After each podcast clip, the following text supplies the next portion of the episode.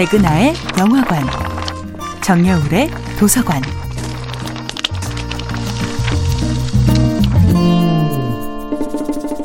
안녕하세요. 여러분들과 쉽고 재미있는 영화 이야기를 나누고 있는 배우 연구소 소장 백은하입니다.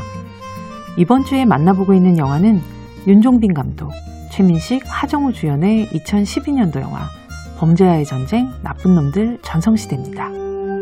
범죄와의 전쟁의 윤종빈 감독은 살아있는 이야기와 유머로 펄떡이는 영화적 쾌감을 낚아올리는 감독으로 진화 중인데요.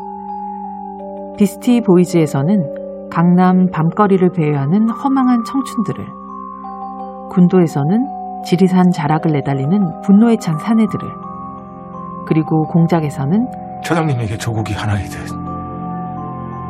저에게도 조국은 하나입니다. 남과 북 스파이로 살아가야 하는 남자들의 냉혹한 세계와 숨겨진 우정을 그려냈죠.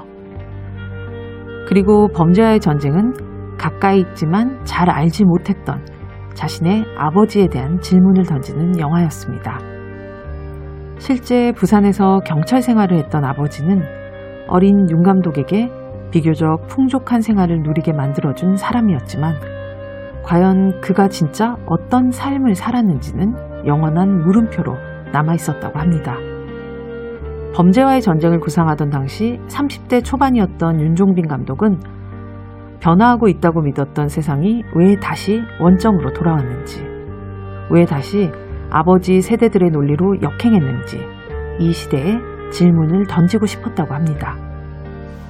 그리고 이런 윤 감독의 문제의식은 22년 전 노태우 전 대통령이 범죄와의 전쟁을 선포했던 시대로 영화의 시계추를 돌려놓는 시작이 되었죠.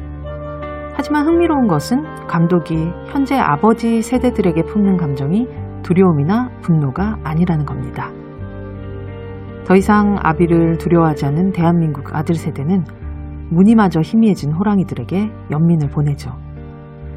직업적 조폭이 아니라고 할지라도 행태적 조폭으로 살아갈 수밖에 없었던 아버지 세대에 대한 냉정한 기록과 반성을 통해서 말이죠.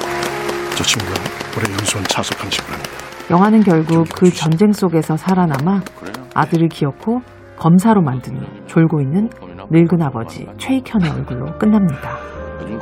갱스터 액션 영화의 외피를 두르고 있는 영화 범죄와의 전쟁은 어쩌면 영화로 쓴 윤종빈 감독의 사부곡일지도 모르겠습니다.